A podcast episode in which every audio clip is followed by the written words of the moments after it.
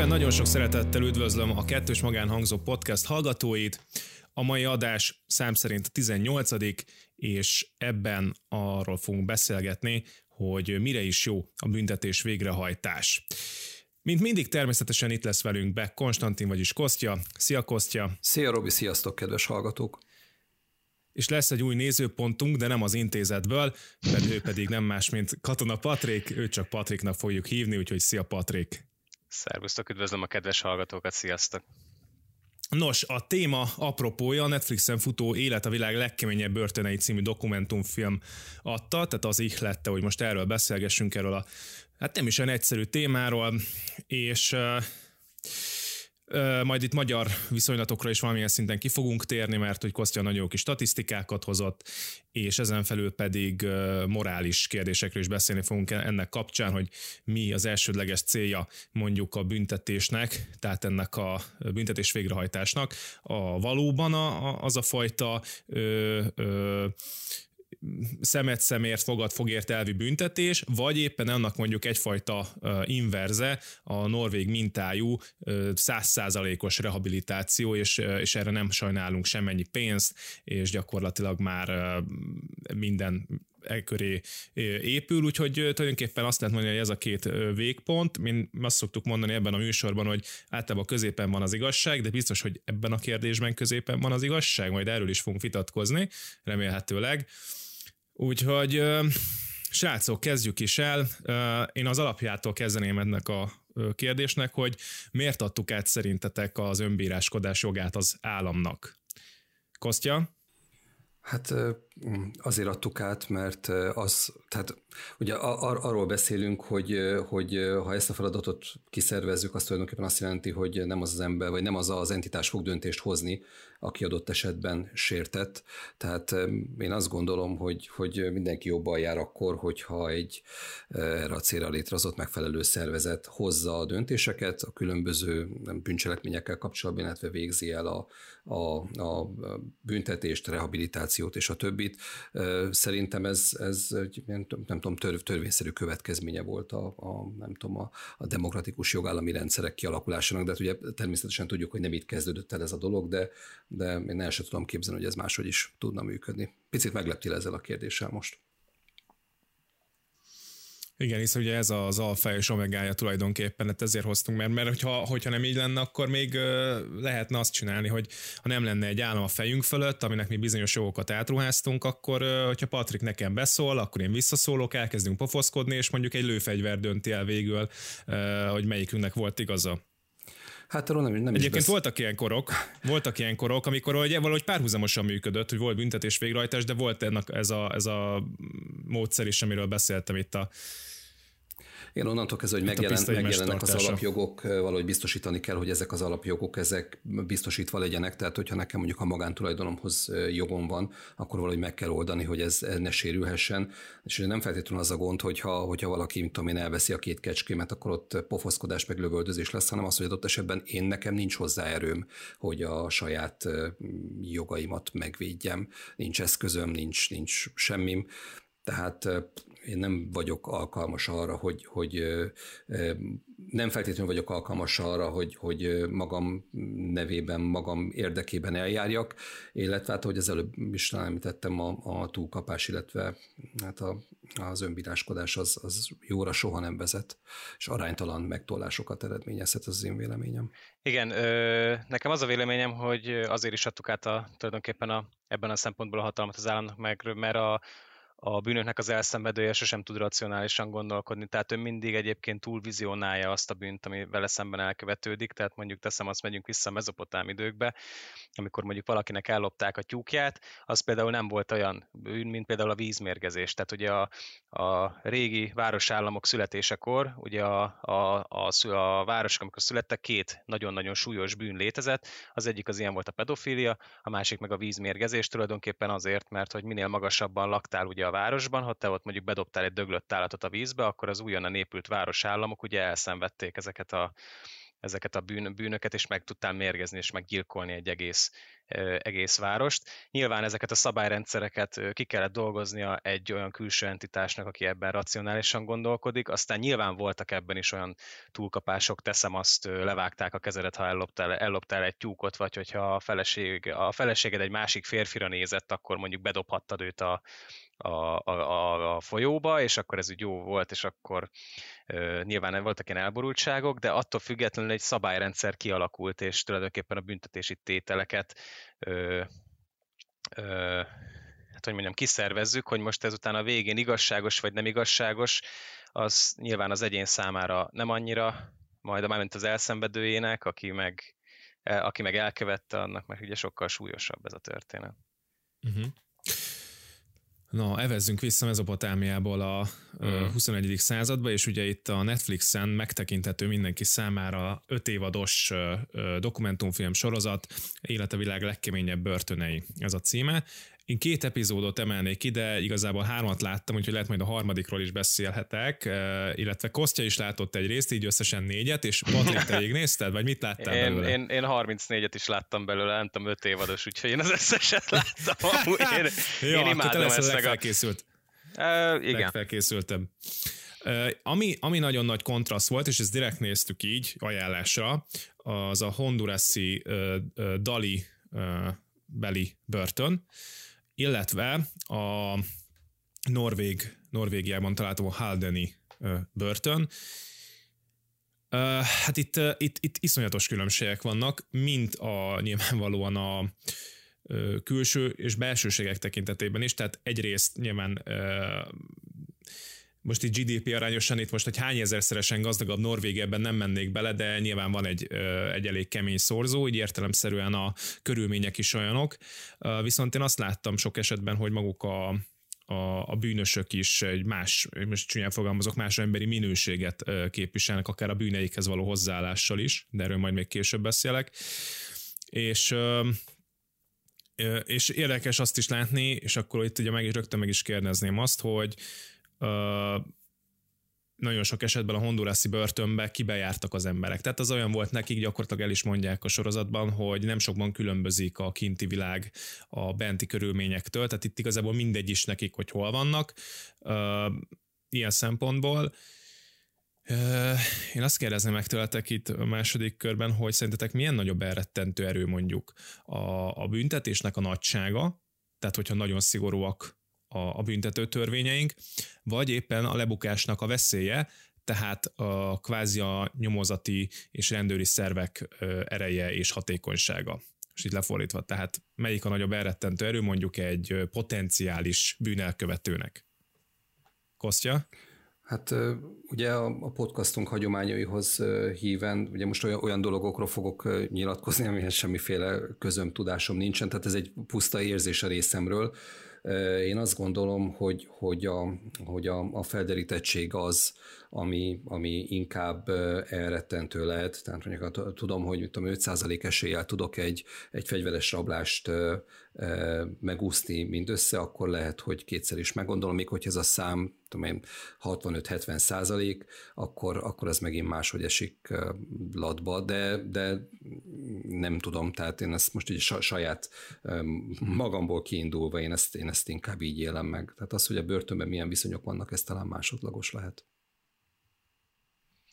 Én azt gondolom, hogy a, a lebukás veszélye sokszor alul marad így a büntetés nagyságával szemben, főleg azért mondjuk tegyük, tesz, teszem fel, most hirtelen egy kolumbiai jut eszembe mondjuk egy drogdi, drogdealer esetében, aki mondjuk a repülőgé, repülőt, repülőn szeretne mondjuk kokain csempészni, akkor mégiscsak ugye a, a, a nehéz élethelyzet miatt bevállalja ezt az eléggé parat túrát, mint sem mondjuk utána belegondolna abba, hogy 12 évet lehúz majd egy ilyen húzósabb kolumbiai börtönbe.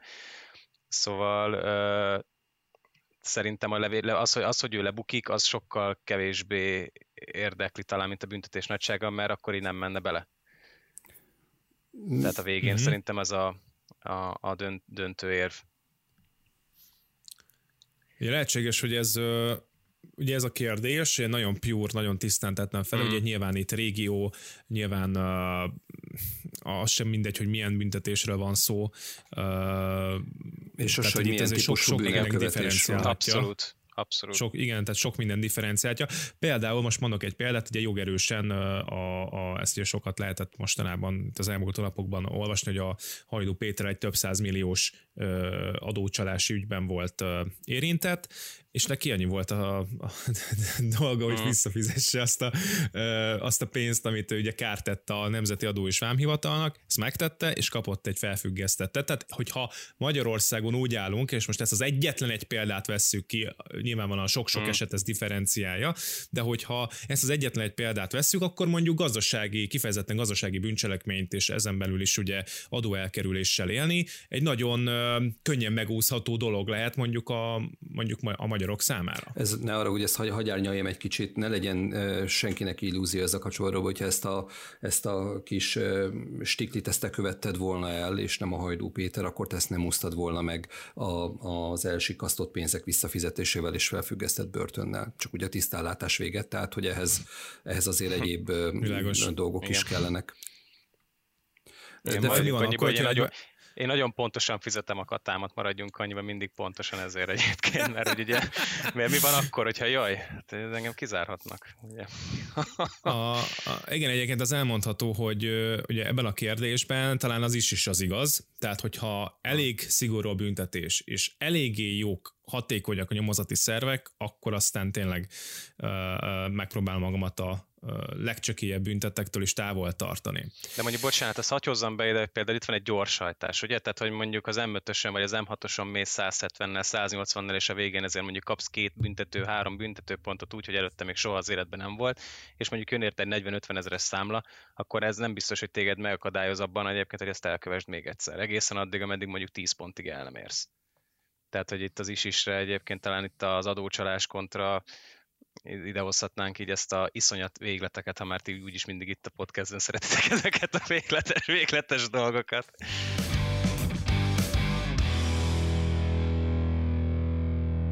Térjünk vissza a Netflix dokumentumfilmben látható ö, különböző börtönökre. Én maradnék még egy kicsit Hondurasnál. Ugye Honduras a Közép-Amerika második legszegényebb ország, és világ egyik legszegényebb országai között van.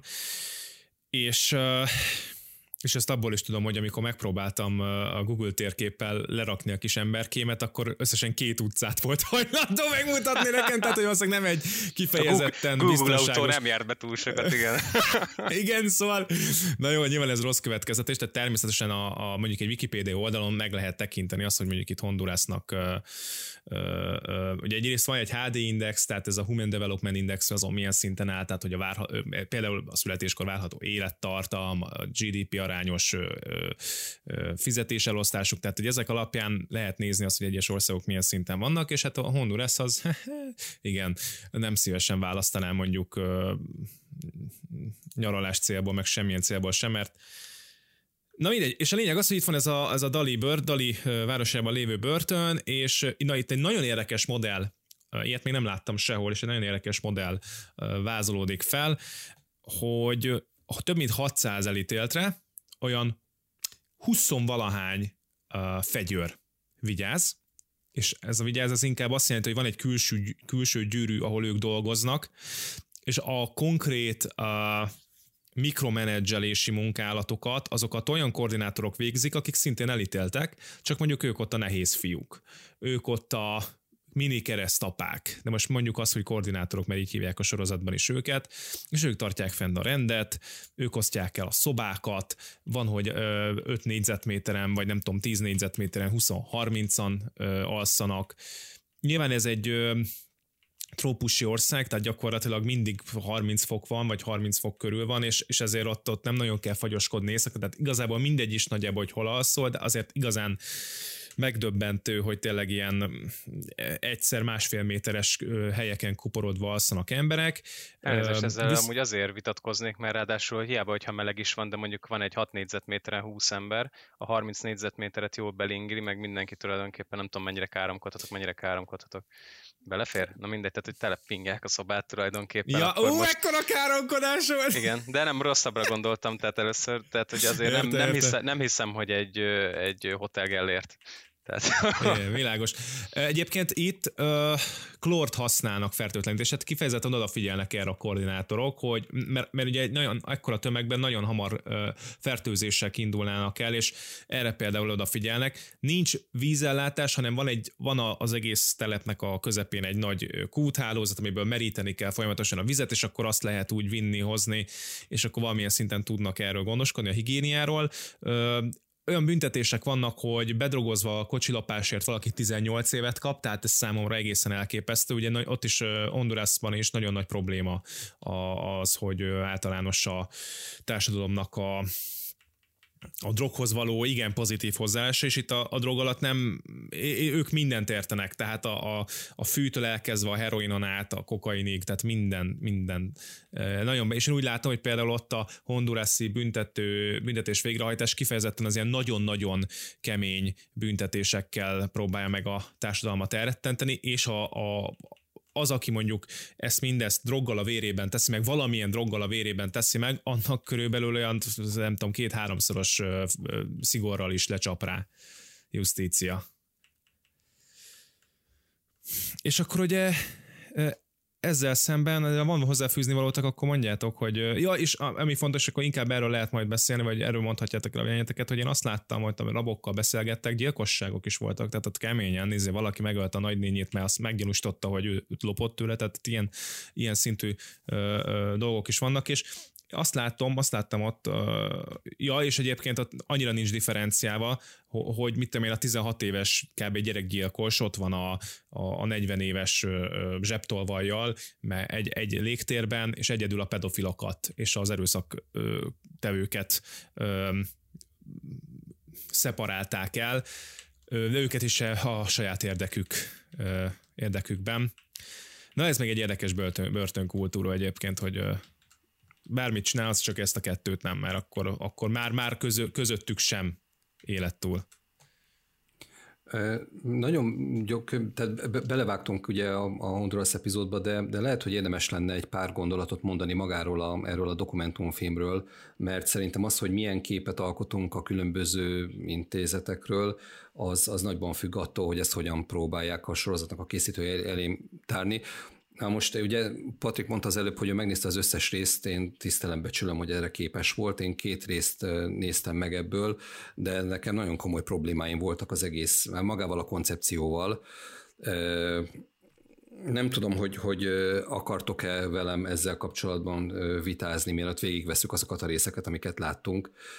Például az, hogy, hogy tehát az, az, amit Hondurasban mutatott a fickó, az egyébként tényleg nagyon szörnyű lehet. Az, hogy azt látjuk, hogy hú, nincsen folyóvíz, meg nincsen csatorna, ez borzalmas, de hát ne legyenek illúziók, azok az emberek, akik oda bekerülnek, azok otthon sincsen csatorna és nincsen víz az, hogy a fickó kedélyesen uborkát pucol egy gyilkossal, ahol, tehát picit olyan volt az egész, mint hogy a Frey Tamás összeszedte volna a bátorságát, és, és egy jókorastábbal elment volna a Hondurasba forgatni, hogy azt hazudhassa a világnak, hogy, hogy ő beköltözött a börtönbe x napra. Tehát erről szó nincs, és ezt akarta tulajdonképpen velünk ez a, ez a sorozat elítetni. Nálam itt nagyon komolyan kilógott a lóláb. Tehát az, az hogy a csávó forgathasson a, a börtönben, az az kellett, hogy mit tudom én, 150 kiló zöldséget a, a stáb eh, adományozott a börtönnek, hogy, hogy nem, pont abban az időszakban jött egy nagyobb zöldségadomány, aminek a pucolgatása közben lehetett a macset és gyilkossal eh, beszélgetni, a, a, akinek a, a fő szkélje, meg a fő érdekessége vele kapcsolatban hogy hú, ez egy bozott késsel gyilkolt, ez de durva, és most meg itt pucolom vele a, a répát, meg a krumplit. Tehát nem, nektek nem, nem volt ez egy kicsit ilyen zavaró, meg, meg ilyen diszonáns? Nem, mert ö, igazából nekem ez a sorozat tulajdonképpen olyan, mint a Bear Grylls féle túlélési technikás ö, sorozat, amikor azt látod, hogy tulajdonképpen ő nem, őt nem kidobják egy, ö, egy rostáskéssel, és utána tulajdonképpen a, a meg mi az már egy túlélésre játszik, és akkor majd ő tényleg így túlélte effektíven, nem, ő túlélési technikát mutat be. Azzal, hogy ez az ember egyébként, akiről tegyük hozzá, hogy ő is egy bört, egy elítélt volt, tehát ő azt hiszem, hogy 10 plusz évig ugye élt börtönben a, tengődött, nem emlékszem pontosan, hogy hol, de igazán minden részelén elmondták. Ő, ő tulajdonképpen azokat a, azokat a szörnyű és tragikus környé, kör, sokszor inkább azt mondom, hogy tragikus, mert utána a Holland meg a, vagy a a Norvég, meg Grönlandinál majd egyébként látjuk, hogy azért nem mindenhol annyira szörnyű, ugye a börtön élet, tehát ő inkább igazából úgy akar bebocsátást nyert, nyerni, hogy igen, lefizeti az őröket tulajdonképpen ezekkel a zöldségszállítmányokkal, amit te mondasz, de igen, elég jól mutatja ez a zöldségszállítmány is, hogy igen, én vagyok a hierarchia csúcsán, mondjuk nem tudom, az, azt hiszem, az, azt hiszem az egyiket úgy hívták, hogy BB, vagy tej, nem tudom, és vagy lecsének hívták, és ő például, hogy elfogadott egy elég komoly, ő, ő osztja szét a kaját, meg ilyenek, hát látjuk a hierarchiát, hogy hogyan, hogyan ö, ö, fogy el tulajdonképpen az emberélet, mennyit ér az emberélet, hát semmit egy ilyen börtönbe. Ezt jól bemutatja, és ö, szerintem ő se hazud, hát jó, talán egy kicsit azt hazudja, hogy ő oda be van dobva tulajdonképpen ö, egy oh. Vitatkoznék félig meddig Kostya, hogy az első évadban egy olyan műsorvezető van, aki tényleg egyfajta uh, újságíró, rádiós személyiség és dokumentumfilmes, tehát egy igazi showman, ez a, az a Paul Colony. Ő csinált az első évadot, ami négy részből állt. És, és valószínűleg volt egy ötlet, volt erre pénz, és akkor őt húzták be. De a következő évadokra, és onnantól kezdve négy évadon keresztül Rafael Rowe lett a, ennek a sorozatnak a úgymond hostja, tehát műsorvezetője, és ő egy olyan uh, csávó, akit uh, 18 évre ítéltek el, és 12 év után engedtek ki, miután hamisan vádolták meg, vagy legalábbis ö, ö, tehát tudjátok, ez, ha, ő is csatlakozott abba a sorba, amikor amikor tévesen ítélnek el valakit. És, és áldjuk ilyenkor a, a nem tudom, a Jézus Krisztust, hogy nincs halálbüntetés, mert mondjuk jó, ő nem olyan bűnt követett el itt, a, vagy követett, vagy amivel megvádolták, nem, nem ez volt, de a lényeg az, hogy, hogy ő lehúzta ezt a ártatlanul ezeket a kemény éveket, és aztán így, hogy becsatlakozik ebbe a sorozatba, sőt átveszi a műsorvezetői szerepet, sokkal autentikusabbnak érzem utána a sorozatot, sokkal ö, ö, jobban is befogadják egyébként a, a bűnelkövetők, illetve ott a rabok, amikor beszélgetnek, sokkal mélyebb, sokkal őszintébben beszélnek vele, és sokkal közvetlenebb kérdéseket mer feltenni. Ez tök jó, Úgyhogy nekem köszönöm. onnantól kezdve rá, rá fogok fordulni akkor a második évadra, az elsőt meg elengedem, mert én mind a két részt, amit megnéztem, azt az első évadból ö, ö, szedtem össze, és nekem mind a két esetben az volt ez is, hogy ez a csávó ezekben a börtönökben egy éjszakát nem töltött el, vagy legalábbis nem a rabok között a földön a patkányokkal, az tuti. Úgyhogy ha azt mondjátok, hogy érdemes, akkor, akkor ráfordulok a második évadra, aztán majd meglátjuk. Azt nem gondolom egyébként én se, hogy nem ö, ö, szegezte a tekintetét legalább hat őr, bármi egész éjszaka az ablakban, mert hogy néznek ki egyébként, hogy pont egy ilyen nyugat-európai ö, forgatócsoportban tulajdonképpen egy, egy, egy hondurászi börtönben megölik a, a riportert. Azért az Na, nem de az túl már valami. jó fényt vetne. Igen. Hát, de akkor elhiszem, hogy ezek kemény börtönök. akkor nincs, nincs mm. vita. De egyébként a két csávó között óriási különbség uh-huh. van. Tehát a Paul, mondom, ez a tipikus ilyen, nem tudom, pff, bármilyen átlagos műsorvezető, amire ti is mondja, amiről most ti is beszéltetek, de Rafael, az egy, a, az tényleg úgy néz ki, mint egy, mint egy, kevé, mint egy kemény kosztarikai csávó. Sebb helyes is az arca, amúgy brit, de most csak ugye a fizimiskáról beszéltem, és uh, teljesen jól illeszkedik ebbe a mm. koncepcióba. Úgyhogy mindenképp érdemes uh, vele ugye ezek, a, ezek tulajdonképpen ez a sorozat, ezek a dokumentumfilm sorozat nem egybefüggő, tehát olyan szinten nem egybefüggő, hogy tök mindegy, hogy melyik résszel Igen. kezded, mert nem nincs annualitása a sorozat epizódok között. Úgyhogy innentől kezdve én azt mondom, hogy lehet a második évattól kezdeni, és akkor biztosan nem csalódsz semmennyire se. És akkor ugye van a szokásos Netflixes féle, um, hát um, valamiféle ideológia mentén készülő műsorstruktúra, és én azt éreztem, hogy, hogy, hogy itt ez nem teljesen érvényesül, vagy egyáltalán érvényesül. Nagyon, főleg a, a, a román, a román börtönnél, a mm. krajovai börtönnél láttam azt, hogy annyira igényesen próbálja meg például ezt a, ott nagyon sok a, a, a cigány értelemszerűen mondjuk ebbe, abba a börtönbe, több mint fele és el is mondják, hogy több mint fele a raboknak cigány, de a népességben csak 3-4 százaléka roma és hogy ez, és akkor, hogy, hogy akkor itt megint óriási ugye különbségek vannak, és ezt annyira igényesen járja kör, körbe, hogy beszél a, beszélget a romákkal, hogy szerinted te miért kerültél be, beszél az igazgatóval, beszél emberekkel, tehát hogy itt, itt és, és, és alkotnak végül egy képet, és nem az jön ki, hogy ú, ez a csúnya gonosz társadalom, mert milyen rasszista, és a cigányokat direkt bezárják. Nem csak ez jön ki. Benne van ez az olvasat is, mert nyilván a rabok egy része erre fogja. És akkor te elmondja fel, ugye ő is volt rab, és ismeri a rabokat, hogy hát igen, ez megint ugye a tipikus sárítás, hogy én nem vagyok bűnös, én ártatlan vagyok, tök mindegy, hmm. hogy hány embert raboltam ki, vagy loptam, mindent okkal tettem, jókkal, nem vagyok igazán bűnös, stb. Tehát, hogy ő nagyon jól kezeli szerintem már a sorozat onnantól kezdve ezt a részt, és ő minden oldalról, minden, mindenkinek az oldalát megvizsgálja, amennyire nyilván egy 45-50 perces epizódba belefér, úgyhogy én mondom, az első évadon túl abszolút meg vagyok elégedve ennek a szerkezetével és a, az igényességével ennek a sorozatnak. Meg így a börtönpszichológia, meg így a börtönhierarchiát nagyon jól bemutatja például, hogy ezek a magasabb so- szociális státuszban élő rabok tulajdonképpen észrevettek, hogy mennyivel többet beszélnek mondjuk, mint amennyire mondjuk a többi elitél eh, hierarchikusan lejjebb leve, helyezkedő elítéltet hagyják. Tehát minél ugye magasabban vagy te, annál többet beszélsz, neked ott van tévéd, ez, és ott vannak ezek a párhuzamok, és szerintem ez, ez zseniálisan mutatja ez a hondurászi börtön is, meg rengeteg epizód.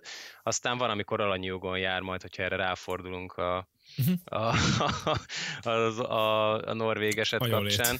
Uh, és akkor a jólét kapcs, a jólétre még annyit akartam elmondani, nem kifejezetten a sorozathoz kötődik, de ugye azt, azt látjuk, hogy, hogy itt ugye az El szóba pont azért ülnek többnyire az elítéltek, mert mondjuk droghoz kötődő bűncselekményt követtek el, ameddig például Norvégiában, ugye Oszló mondjuk a, a Európa heroin fővárosa tulajdonképpen, ott annyira nem, ott inkább ez a ez, e, tehát ezekért a dolgokért ugye ott nem ülnek, és akkor már is látjuk azt, hogy még 6 négyzetméteren nem, nem ül 20 erőszakos bűnelkövető, mint sem a, ugye Hondurason, ahol inkább azt mondjuk, hogy majd megtanulja, hogyha majd ö, jól elkapja a, a, a helyi, helyi kemény gyerek.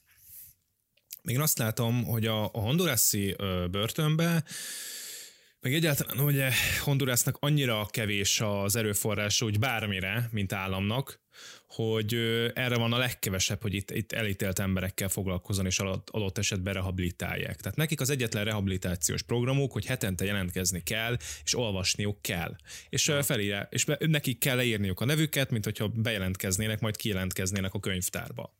Ez az egyetlen egy rehabilitációs tevékenység, míg vannak kifejezetten börtönök, amik szanatóriumként működnek, hamarosan ugye erről is lesz szó és ezen felül pedig ugye égtelen nagy nyomor van, és, és mondom, ez, ez a fajta modell, hogy ezt így kitalálták, hogy ez a 27 fe, hiába fegyveres sör nem tudja 600 elítéltet megfelelően ellenőrizni.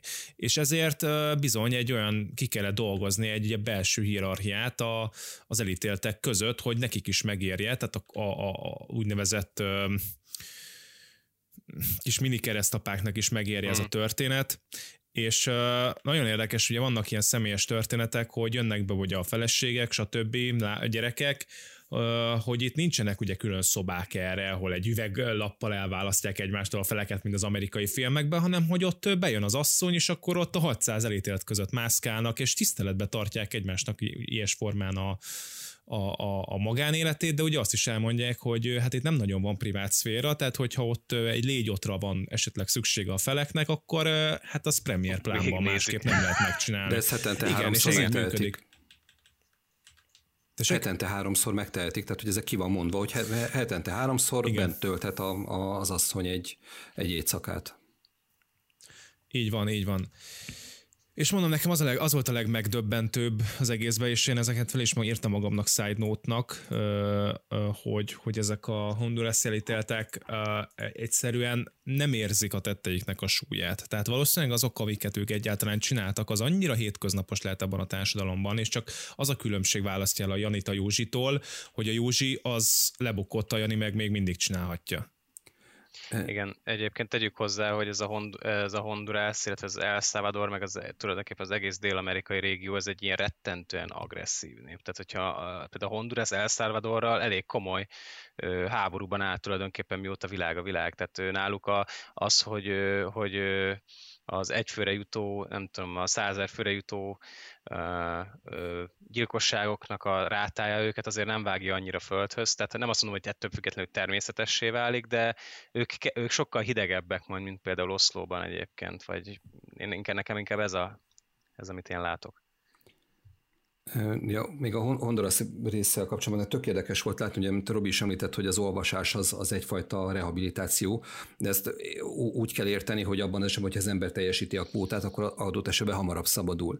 És látjuk azt, ahogy, a, ahogy az egyik koordinátor, aki valaki a, a közösségben, az, az folyamatosan ignorálja ezt a dolgot, hogy, hogy hamarabb szabadulhasson. Tehát hmm. ugye aki, aki pozícióban van, azért annak is borzalmasak a körülményei, nyilván nem összehasonlítható azzal, aki, aki nem, de azért ez annak se egy örömünnep. És valahogy mégis ő inkább marad bent még abba plusz három hónapba, ahol valaki, mint hogy kikerüljön, ahol ki tudja, hogy, hogy valaki. És ugye azok a lakatási körülmények, amik kint várják, nem biztos, hogy sokkal jobbak, mint, mint bent a börtönben, nem biztos, hogy annyival jobbak, mint bent a, bent a börtönben be. És szerintem ez, ez volt igazából az érdekes, hogy az e- európai jóléti társadalom kellős közepéről más megítélni egy ilyen típusú börtönt e, szerintem, mint, mint, e, mint Hondurasban. Tehát valószínűleg azért máshogy élném meg én, hogyha itt kéne eltöltenem 18 évet, mint, mint valaki, aki, aki oda született, és azok között a körülmények között élje mindennapjait. Igazából nem is láttam azt a motivációt, ami a raboknak kell ahhoz, hogy innen me akarjanak egyáltalán vagy ki akarjanak egyáltalán jutni. Mert bár ugye részben ez egy fél mondat esik arra, hogy ők miket, mit tesznek, tehát hát na igen, az is elég kemény. Tehát egyrészt hmm. van valamilyen kötelező fejadag, amivel nyilván kb. csak az életben maradás elegendő ételt kapják meg, másrészt meg amit fognak maguknak, amik hát jó nagy kövér patkányok. És ezeket ott látjuk, hogy meg, megsütik, és most pont, pont igen, egyébként ebben lehet valamit Kostya mondott, hogy, hogy hozta a stáb magukkal a cukkinit, és akkor most egy jó világ lesz ott egy pár napig, mert majd lehet cukkinit zabálni. Akinek De majd hagyja ilyen... ugye a helyi vezető tulajdonképpen, igen. tehát ez nem mindenki fog majd ott cukkinit tolni. Igen, csak, igen. A, csak aki arra majd hivatott. Ez a, bocsánat, még csak annyit akartam, hogy itt ez a, ez a börtönbe, ugye ez a hogy ők tulajdonképpen valaki kerül, mindig a remény rabjaiba a Brooks fog eszembe jutni, amikor ugye lehúzott 50 évet a börtönbe, és akkor a végén ugye, fel, hát nem akarom leszpoilerezni, de hát alapfilm, tehát lefelakasztja magát, és ugye van ez a pont, amikor ugye mondja az, a, mondja az Alice Boyd, hogy igen, ő, vagy a Red, Red, bocsánat, hogy ő Ben egy fontos ember. Tehát ő neki ez az élete, és ebből nem tud kiszakadni, és nem is akar. Igen, ez az öngyilkosság azután történik meg, hogy kiengedik, és Így akkor van. nem tud a társadalomban már visszailleszkedni. Tehát ez is egy nagyon nagy kérdés, hogy ugye egyrészt a börtönnek egy olyan funkciója van, hogy megvédje a többségi társadalmat mondjuk ettől a deviáns személyiségzavartól, amiben mondjuk éppen az az ember szenved, ami lehet ugye az erőszakcselekmény, vagy gazdasági bűncselekmény, kifejezetten életellenes dolgok, tehát hogy ez egy elsődleges funkció, ezt nyilván mindenki azonnal érti, hogy ezt el kell zárni, mert jövő héten megint megteheti mondjuk, zárjuk, oké. Okay. Van egy ö, az ez, ezzel együtt, ha már megvan az elzárás, mondjuk, hogy már jön magával adja büntetés is, mert ezt, ezt gyakran kihangsúlyozzák, hogy, az em, hogy a legnagyobb büntetés az az embernek a szabadságának ugye az elvétele, és, és utána pedig jön a, jön a következő funkció. Azt gondolom, hogy ez kb. a világon az összes börtön ellátja ezt az első két funkciót, és aztán jön a harmadik, amiben viszont meg már óriási különbségek vannak, az az, hogy hogy tekintünk a rabra, egy mondjuk egy olyan most nem, nem tehát egy olyan, olyan autóra mondjuk, ami okozott egy, egy elég súlyos balesetet a, a tulajdonosainak, mert elromlott valamiért, és akkor hogy, hogy tekintünk rá? Hogy akkor bedobjuk három évre a garázsba, és ott hagyjuk tovább rohadni, hogy amikor megint elővesszük, akkor rosszabb állapotba jöjjön ki az a, az a gépjármű, mint ahogy beraktuk, vagy foglalkozunk vele abban a három évre, évben megpróbáljuk renoválni, felújítani, a prob- megold, megjavítani, és akkor talán egy jobb gépjármű jön ki, és akkor már nem fog a, a, azoknak balesetet okozni, akik majd utána használni fogják. És ebben azt gondolom, hogy itt világszinten élen jár, és akkor ugye rá is csúszhatunk a, a skála másik végén lévő norvég börtönre, ami ugye a Haldeni börtön, ahol viszont hát 300 rabra van olyan 600 fegyőr, tehát itt rögtön történt egy óriási vagy várjátok, igen, igen, igen, tehát és a és itt, ugye, és itt arról van szó, hogy, hogy míg ugye Hondurasban 27 őr volt 600 főre, itt meg 300-ra van majdnem kétszer annyi őr, emellett pedig, ami a legnagyobb vívmánya a norvég büntetés végrehajtásnak az az, hogy, hogy ők a kiszabható büntetésekben is egy 21 évet jelöltek meg, mint életfogytiglan, ami egyébként felülbírálható, tehát sokan ugye a Breivik mészárlás után voltak nagyon-nagyon kiakadva, hogy a Breivik csak 21 évet kapott, ugye ide Magyarországról, hogy ezt nem tudjuk megítélni, hogy ezt egyébként utána felül lehet bírálni, és kaphat még több, több évet is, de hogy ezt a 21 évben maximális kiszabhatóság, ez abban az esetben tűnik nagyon enyhének, hogyha Breivikről van szó, de hát ezért 21 év mégiscsak 21 év, és emellett pedig úgy működik például a Haldeni börtön, hogy ott konkrétan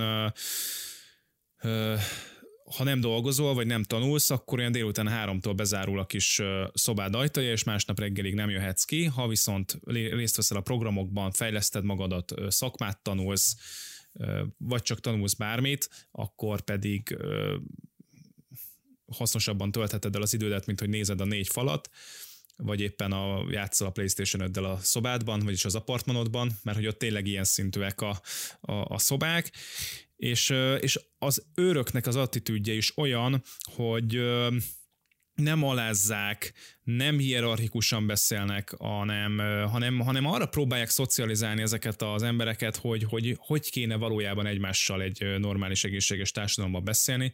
Tehát ott az a cél, hogy rehabilitálják az embereket.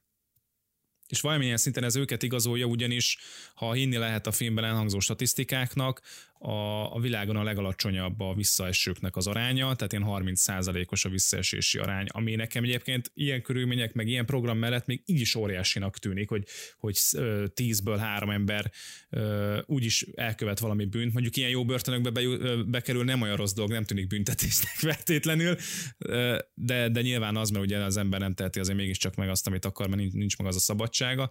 De a lényeg az, hogy nekem ebből a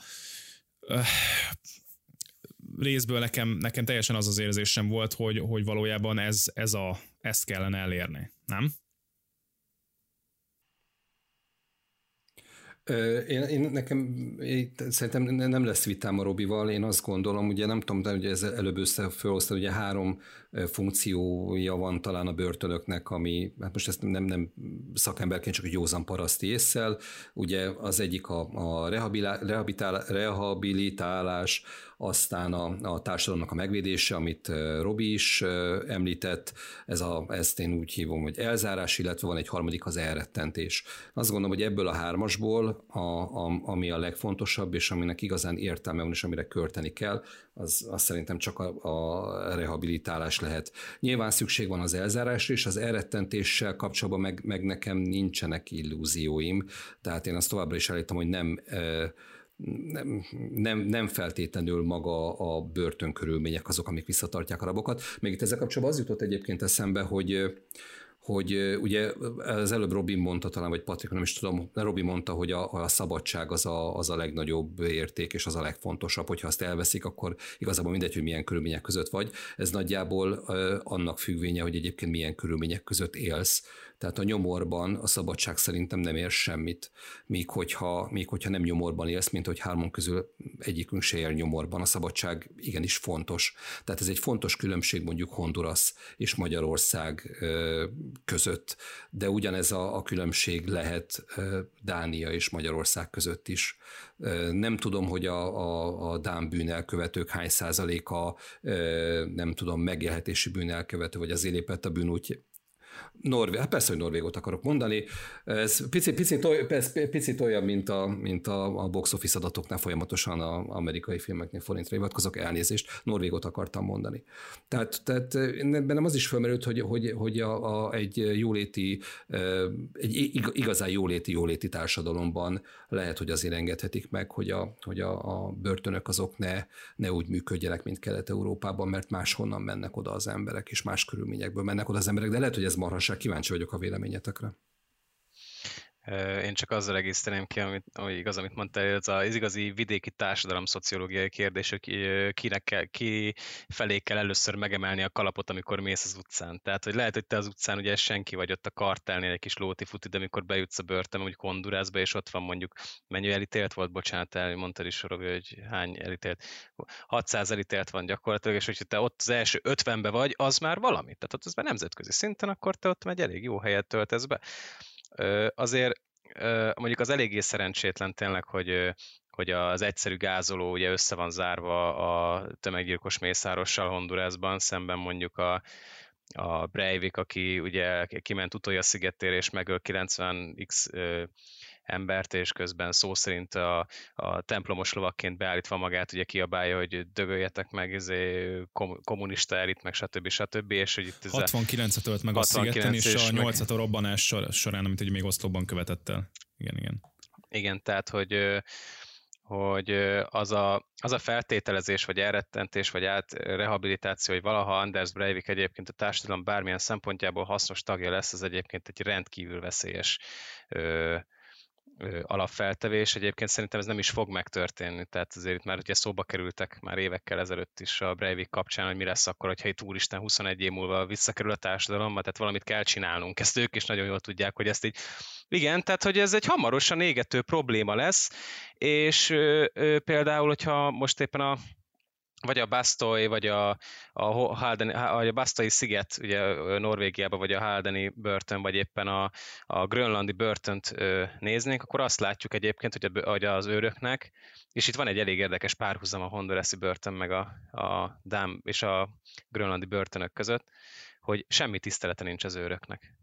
Tulajdonképpen az egyetlen dolgot, amit szeretnek, azok a nevelők, meg azokkal az embereknek, akik ki tudják engedni, el tudják engedni a, a gondolataikat. Ez mondjuk, ameddig a Hondurasi börtönben nincsen meg, mondjuk ez ugye megvan, a, megvan valószínűleg Bastoyban, vagy Haldenben, vagy Grönlandon, és a kérdés az az, hogy ez a modell, hogy én mondjuk le tudok ültetni nem tudom, egy csoportfoglalkozásra Norvégiában tíz elítéltet, én meg ott tudok ülni egyedül, őrök nélkül, tehát megszületik egy ilyen belsőséges viszony, mert biztos vannak ilyen csoport, csoportfoglalkozások. Vagy például ezt ö, egy olyan börtönben megcsinálni, például Tökölön, ahol még a fiatalkorú gyerek, diákok, gyerekeknek még tulajdonképpen ö, nem alakultak ki a szociális gátjaik, ez, ez nem hiszem, hogy átültethető. Ez egy szép utópia, csak szerintem a végeredmény az nem fog megvalósulni és nem is elrententő. Ja, a leg, leg hogy, hogy is fogalmazok, tehát ebben a Hádeni börtönben, ami a legszimpatikusabb volt a számomra, az az, hogy a modellen túl, hogy amikor a rabokkal beszélgettek, akkor ők lesütötték a fejüket és a szemüket, amikor megkérdezte Rafael, hogy mit követtek el hogy én azt láttam, hogy ezek a bűnözők megbánták a tettüket, vagy legalábbis a, a, ennek a folyamatnak valamelyik szakaszában válnak, a bűnbánás folyamatának valamelyik szakaszában állnak, és ez nyilvánvaló az, akinek uh, okoztak uh, egy elég nagy sebet az életébe, hogy itt volt egy, volt egy rapist, egy erőszaktevő, egy nem erőszaktevő, akivel beszélgettek, és hihetetlenül szégyelte magát, és látszott rajta, elején meg se akarta mondani, hogy mit csinált. Volt egy egy olyan gyilkos, aki hát előtte, előtte se volt egy ö, tiszta életű figura, mert egy, tulajdonképpen egy ilyen drogleszámolásban lett meg a másik kártelt, ö, de úgy, hogy ő veszélyeztetve érezte a saját életét. Tehát, hogy ilyen, ilyen sztorik voltak, és mindegyiknél azt éreztem, hogy amikor beszéltek, most, hogy ez a kamerának szólt vagy sem, ez nyilván nehéz kideríteni. De hogyha megbízok a saját percepciómba, az, hogy én azt elnéztem az ember, és láttam az arcán, hogy hogy úgy állt hozzá, hogy, hogy ő nagyon szégyeli magát. És ezt a hondurasi, a román, a jövői börtönben, én ezt, a raboknál ezt egy kicsit sem láttam, vagy tapasztaltam. Mondjuk azt azért ne, ne, ne vessük el azt a, azt a lehetőséget, hogy azért manipulálhatóak vagyunk a sorozat készítői által elég keményen. Tehát hogy az, hogy, hogy melyik bűnelkövetők kerülnek elénk, melyikkel folytatják le ezt a bizonyos beszélgetést, az, az nyilván valamiféle kiválogatásnak az eredménye. Tehát, a válogatásnak a legfontosabb, ö, ö, bocsánat, hogy közbeszéltem, csak a válogatásnak a legfontosabb kritérium az az, hogy például tud-e angolul. Hondurásban egyetlen egy, ö, egyébként Hondurász még pont egy jó példa lehetett volna, hogy a, elég nagy hatása van rájuk a, a, a, az amerikai közeg, és ezért elég sokan beszélnek angolul, de így is csak egyetlen egy emberrel találkoztak, aki mondjuk folyam, folyékonyan beszélt angolul. Romániában, Krajovában, a börtönben senki nem, egy, egyetlen egy, bocsánat, Armand, Armandnak hívták, aki beszélt, úgy, úgy, úgy beszélgetett angolul, és és Norvégiában mindenki beszélt angolul, de úgy, hogy nyilván akkor is felvették az interjút a, a, a rabokkal, hogyha nem tudtak angolul, mert volt tolmácsuk, csak amikor nem használtak tolmácsot, tehát is érezhető volt, hogy ott, ott konkrétan ment a fordítás, mondjuk ugye magyar felirattal néztük, azonnal, akkor azért úgy jobban megismeri azt az embert, és nem, nem így tolmácson keresztül meg válogatás szintjén. Tehát azért egy norvég börtönben én azt gondolom, hogy ott kb. minden rab ezt az interjút azt, azt angol nyelven bármikor meg tudta tenni. Oké, én ezt értem, de szerintem most elbeszélünk egy picit, egy picit egymás mellett. A norvég börtönben van x darab rab, abból simán ki tudják válogatni azt a, a hármat az interjúhoz, aminek, a, a, akiknek a hallatán benned az a, az a képzet fog megjelenni, amit, amit el, meg akarnak jeleníteni nálad. Lehet, hogy körülményesen fejezem ki magam. Tehát oda akarok kilukadni, hogy egy Netflix sorozatról beszélünk, simán... Értem, tehát a három legkedvesebb rabot interjúztatták meg, igen. Tehát ne, ne, ne, ne gondoljuk azt, hogy a valóságot látjuk. Én, én, én ennél sokkal, sokkal, nem tudom, bizalmatlanabb vagyok a filmkészítőkkel kapcsolatban, bár lehet, hogy azért, mert az első évadból láttam két részt, és nagyon durván kilógott a lóláb, de hát az, hogy kikkel interjúznak meg, ebből mi derül ki, ez ettől tök független, és én ettől tök függetlenül gondolom azt egyébként, hogy az a börtön működik jól, ahol igenis költenek a, a rehabilitációra, és az a társadalom működik jól, amelyik költ arra, hogy a bűnelkövetőit valamilyen úton módon, nyilván akiket lehet, azokat nem lehet mindenkit, de akit lehet, azokat vezessék vissza a társadalomba, akit nem lehet, azokat pedig zárják el akár egész életükre és nagyjából ennyi. Az meg, hogy a Breivik az élet fogytigét, vagy a 21 évét, vagy a kétszer, háromszor 21 évét PS-ezéssel tölti, nekem ez nem fáj. Biztos vagyok benne, hogyha, hogyha rosszabb börtönviszonyok lettek volna, akkor ugyanúgy elköveti a, a, a, azt a, a tömeggyilkosságot, amit elkövetett. Tehát, hogy ugye az, az, az, az kell látni, hogy, hogy, hogy, hogy nem gondolhatunk arra, hogy ezek, a, ezek az intézmények, ezek arra valók, hogy bosszút álljunk a, a bűnelkövetőkön. És persze, hogyha ez engem érint, akkor nyilván én, én, én, én vagyok az első, aki, aki büntetésért, halálért, bármiért ordibál, de hát nem véletlenül, ugye, hogy a, a műsor legelején beszéltünk, nem véletlen, hogy nem én, nem én hozom az ítéletet saját magammal, illetve a saját sérelmemre elkövetett bűncselekményekkel kapcsolatban. Egyébként azt hozzátenném, hogy a, az, hogy a Oszlóban a hogy az Oszlóban lehetett angol interjúkat készíteni, ez ugye nem a feltétlenül a börtön, börtön érdeme, hanem ugye az a norvég, meg ugye a skandináv oktatási rendszernek az érdeme. Tehát, hogy a 90, ha informált, informáltak egyszer az osz, norvég így a heroin trendekről, akkor például azt látjátok, hogy ott még az utolsó híd alatti narkós is egyébként teljesen perfekt beszél angolul, szóval amúgy csak gondoltam, ezt ide szúrom. A probléma az igazából szerintem, amivel a hondurászi ezt a borzasztó túlnépesedést meg lehetne előzni, az tulajdonképpen az, hogy hogy valami alternatívát lehetne mutatni, csak hát nyilván nem tudsz miből. Tehát, hogyha láttátok valahol bebukottak kettő című filmet, ugye, ami a tököli börtönből már kiszabadult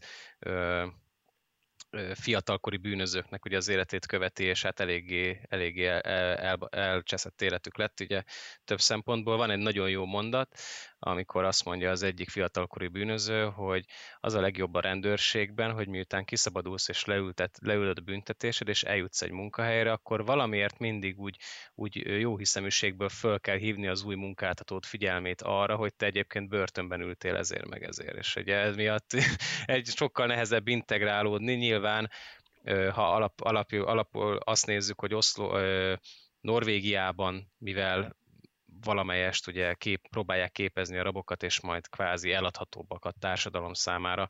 A, a valószínűleg könnyebben visszaintegrálhatóak, addig ezt meg tudják tenni, ugye ezt valószínűleg Hondurasba erre föl sem merült semmilyen formában, hogy, hogy, hogy ők, ezek, hogy ők hogy lesznek újra a társadalom része, ezért nyilván az erőszak kultusza fog uralkodni. Most a két szélső értékről beszélünk, mi a helyzet Magyarországon? Tehát Magyarországon is ugye mm. ne, nekem úgy tűnik, hogy vannak bizonyos ö, ö, társadalmi csoportok, akik, akik el vannak engedve, a mély szegénységben élők, Igen. akár a bűnelkövetők, mm. akikkel, akikkel igazából nem akarunk foglalkozni, és nem azért nem akarunk foglalkozni, mert nem Honduras ellentétben nem lenne rá erőforrás, hogy ezt megtegyük, mm mert én azt hiszem, hogy egyébként, hogyha akarnánk, akkor erre speciálinket lehetne költeni, hanem, hanem azért, mert, mert a társadalom ezt nem igényli. Bosszút akarunk állni a, a, a bűnözőinken ez, ez a helyzet. Igen. És ez tök függetlenül, most valaki 16-19 évesen félig meddig még gyerekként csinál valami disznóságot,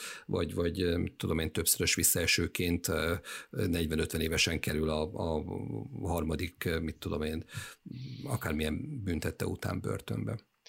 Na jó, de akkor ez egy, egy ilyen bosszú, bosszú sem, mert hogyha például te meg azt látod, hogy a frissen ö, ö, szabadult ö, cigány úriember ö, ad, ad, csap egy akkora partit, ami három esküvővel fölér, és bármikor beütöd a YouTube-ra, hogy látod, hogy Jóska szabadulása, és ezt tulajdonképpen egy, egy nép ünnepé. Tehát, hogy te, tulajdonképpen az a, az a szegény, ö, ebb, egy bizonyos társadalmi rétegben elfogadott formában ő egy, egy hős. Tehát ezt kellene megszüntetni szerintem a magyar ö, büntetés végrehajtása vagy a rehabilitációba, hogy tulajdonképpen ezekre az emberekre ez a kis mikrokörnyezet ez rájuk tulajdonképpen hősként tekintsen. Le, le, le, tehát látod, és akkor meg is oldottuk a problémát, mert tulajdonképpen, hogyha ezek az emberek ezek a, a büntetés végletes intézményben letöltött egy-kettő-öt évüket PS-ezéssel és szunyával töltenék, és nem lenne kemény a, a, nem lenne kemények a börtönévek, akkor, akkor már is azzal mennének haza, hogy nem ők az élet császára, hanem egyszerűen csak ilyen tohonya naplopók, akik a jó életben voltak voltak négy-öt éve, de persze ezt nyilván nem gondolom komolyan félét nehesség, csak Hagy, hagy hozzam be még egyszer, ugye most már csak megemlítés szintjén beszéltem a Krajovai börtönről, ami ugye gyakorlatilag a szomszédos országban van, és azt gondolom, hogy talán még ez az, ami leginkább hasonlíthat mondjuk egy keményebb magyar börtönre ahol ugye a elítéltek több mint 50% ugye roma származású volt, és ezt úgy, és akkor ugye a stáb először kiment a, a, egy ilyen diaszpórához, és akkor úgy velük beszélgettek, aztán beszélgettek bent a rabokkal, ott már kicsit jobb volt a helyzet, mert ott csak olyan 15-20 laknak egy egy nem tudom, ilyen 20 vagy 15 négyzetméteres szobában. Uh, tulajdonképpen rehabilitálásként uh, Hát mit is lehet mondani, munkát nem nagyon lehet tanulni vagy végezni, a, a viszont lehet foglalkozásokor részt venni, lehet tanulni, és a legdurvább az, hogy általános iskolai matematikára is tanítják ott a felnőtt rabságot, és, és volt konkrétan ugye egy ilyen 5-10 perces rész, amikor azt láthattuk, hogy ilyen két számot kell összeadni, most nem a 4 meg 5 hanem a, tudom, 425-öt meg a 212-t, és akkor az hogy adja össze, mert jön ki a táblához, és ezzel problémájuk van, és akkor itt jön be az a, az a témakör, amiről ugye nem beszéltünk, hogy itt valószínűleg ugye itt a, jó, hát ez egy szokásos ugye lebegtetett oktatás, nevelés, oktatás, ami milyen fontos lenne, hogy mindenki számára elérhető legyen, de én azt látom, hogy ez még, még egy Európai Uniós országban sem feltétlenül történik meg. Elmondták, nagyon, itt is egyébként nagyon szépen non-PC módon beszéltek erről a történetről, és ott a, a, a cigány elítéltek mondták, hogy ilyeneket mondtak a cigány elítéltek, nagyon durva volt ezt hallgatni, és most csak azért, mert ő mondja, az nem feltétlenül jellemzi az egész közösséget, de, ezt, de most csak elmondom, hogy mit mondtak. Az egyik azt mondja, hogy hát nem nagyon, nem nagyon szeretünk dolgozni, volt egy ilyen mondata, elég, elég kemény, meg, meg, meg az, hogy a, az iskolába járás helyett inkább eljártak bandázni. És utána arról is szó van, hogy a probléma az, hogy ez az ő mikrokörnyezetükben, ugye így fogalmazott Patrik, bizony valamilyen szinten ugye szokás elv. Az is szokás elv, hogy 13-14 évesen házasodnak, ami tulajdonképpen egy, egy, egy pedof, minősül, és Európai Uniós országokon belül Európai Uniós állampolgárok ilyet megtehetnek, mert nem érvényesítik rajtuk a, a kötelező jogokat sem. Tehát a román állam, a magyar állam, és még ki tudja hány állam nem vesz tudomást bizonyos állampolgárairól. Tehát Te számomra egyébként ez egészen elképesztő. Itt egyébként azt kiemelném itt, a, a, hogy mennyire, milyen komoly visszahúzó erről lehet, hogy ne, nátok ezzel nem leszek népszerű, de nyugodtan nézzétek meg a Bajár Zsoltnak azt a rövid filmét, ugye a Gyöngyöspatai iskolai perrel kapcsolatban az a forgatás, hogy ott forgatott egy ö, interjút pár helyi, helyivel, és ott ugye arról beszél, hogy ö, hogy a helyi közösség tényleg megpróbált mindent azért érdekében, hogy a, azokat a helyi rom, azokat a romákat valahogy munkafelé integrálják, földeket próbáltak neki biztosítani, eszközöket, oktatást, és a többi, semmi nem működött az ég egy a világon. Ahonnan én jövök egyébként, ugye Bárskiskun megyében, én is láttam hasonlókat, eléggé nehéz ügy, és tulajdonképpen az a legnagyobb, legijesztőbb, hogyha van is egy, egy, egy kisebb van egy pár roma srác, aki mondjuk ebből ki, ki akar törni, akkor nyilván nem is fog tudni, ő azt fogja látni, hogy bemegy, és akkor, hogy is fogalmazott az a cigány Vajda, mondta, hogy bemegy, úgy jön, ki, úgy, úgy, úgy jön ki, mint a Terminátor, és mert tudja is, hogy hova kell betörni.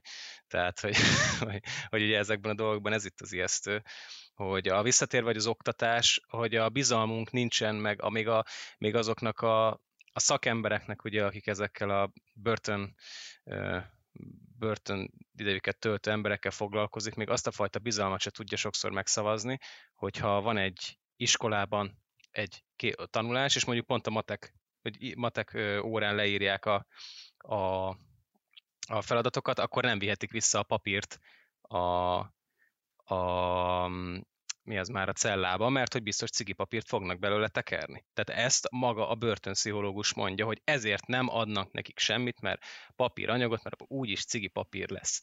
Tehát most képzeljétek el azt például, hogy PlayStation 2-t adnánk nekik. Jó, de nyilván nem az a megoldás, hogy holnaptól legyenek nyugat-európai börtönviszonyok Magyarországon.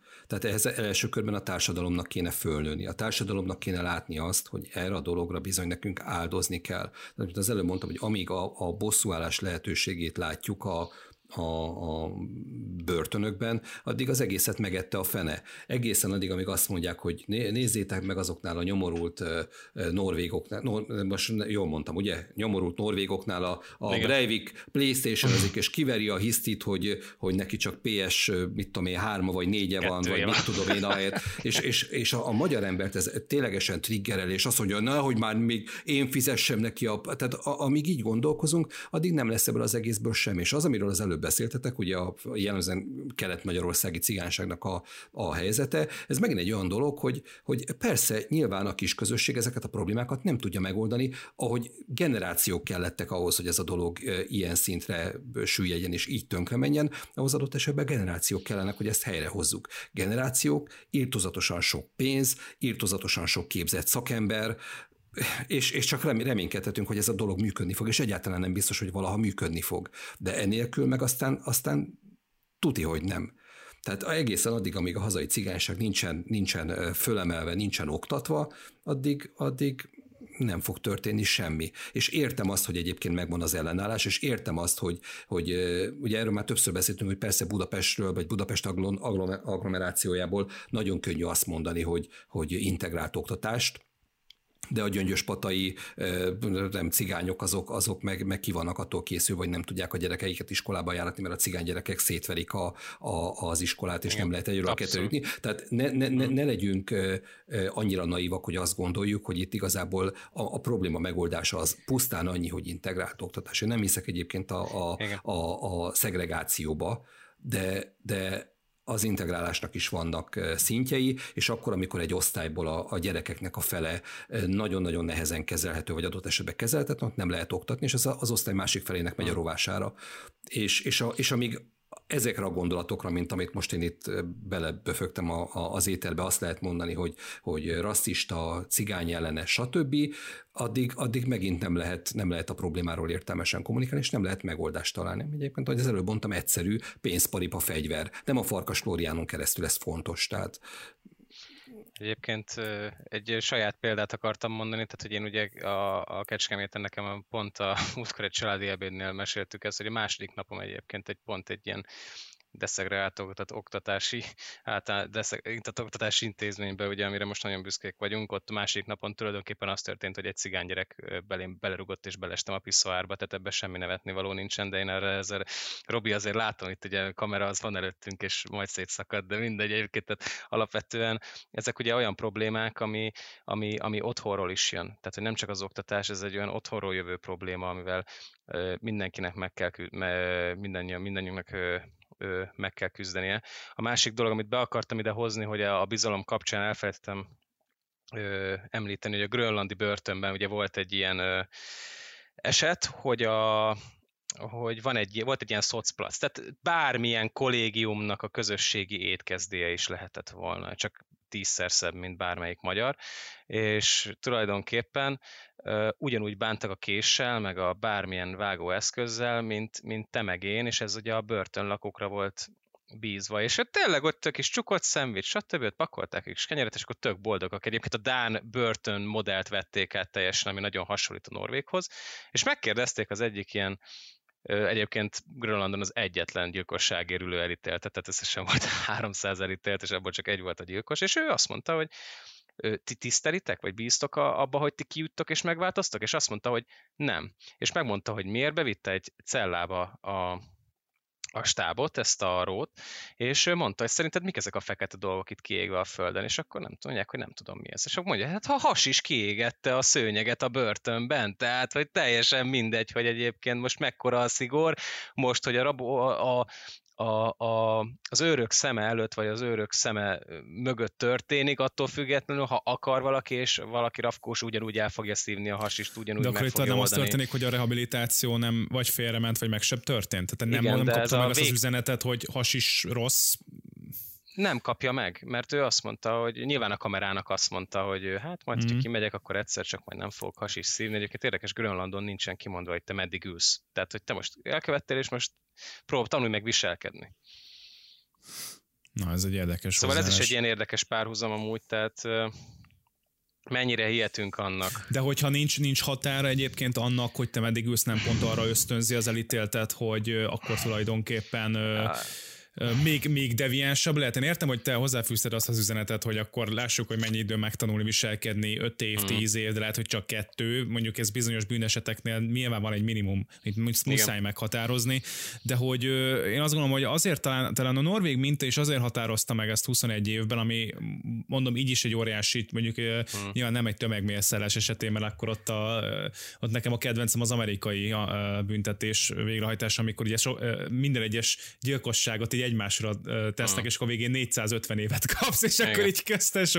De hogy, hogy, hogy nyilván a, a norvég pont az a lényege, hogy legyen motivációt kijutni, közben megkapod a segítséget, mert a cél az, nem az a cél, amit ugye Kostya is beszélt, hogy itt szemet szemért fogad fogért elvért, most téged még jobban megkínzunk, vagy szenvedje, hogy csak lehet, hanem az a cél, hogy te előbb-utóbb ki fogsz jutni, és muszáj a társadalom hasznos tagja legyél, mert ha nem leszel, az nem érzed azt, mi se érezzük, hogy az vagy, akkor vissza fogsz esni, és lehet, hogy egy nagyobb büntén, bünténnyel fogsz visszaesni. Nem, nem, azért, mert szerintem az elbűnelkövetők, legyen ez adócsaló, legyen ez ö, ö, bármilyen gyilkos, ők nem globálisan gondolkodnak, tehát mondjuk egy drokkal tervezető, vagy egy, nem tudom, egy Emri Hard, az nem abba gondolkodik, hogy ő globálisan 50 év múlva hol lesz, hanem arra, hogy a következő egy-két évben hol lesz. Neki az a fontos, amit éppen megél, hogyha most ő azt látja, hogy ő most bemegy a, a nem tudom melyik, a, a csillagbörtönbe, most tényleg most ezért nem fog egyébként, de mondjuk tegyük fel, hogy mondjuk bemegy egy ilyen nagyon húzós börtönbe, és a következő 5-10 évét ott tölti le,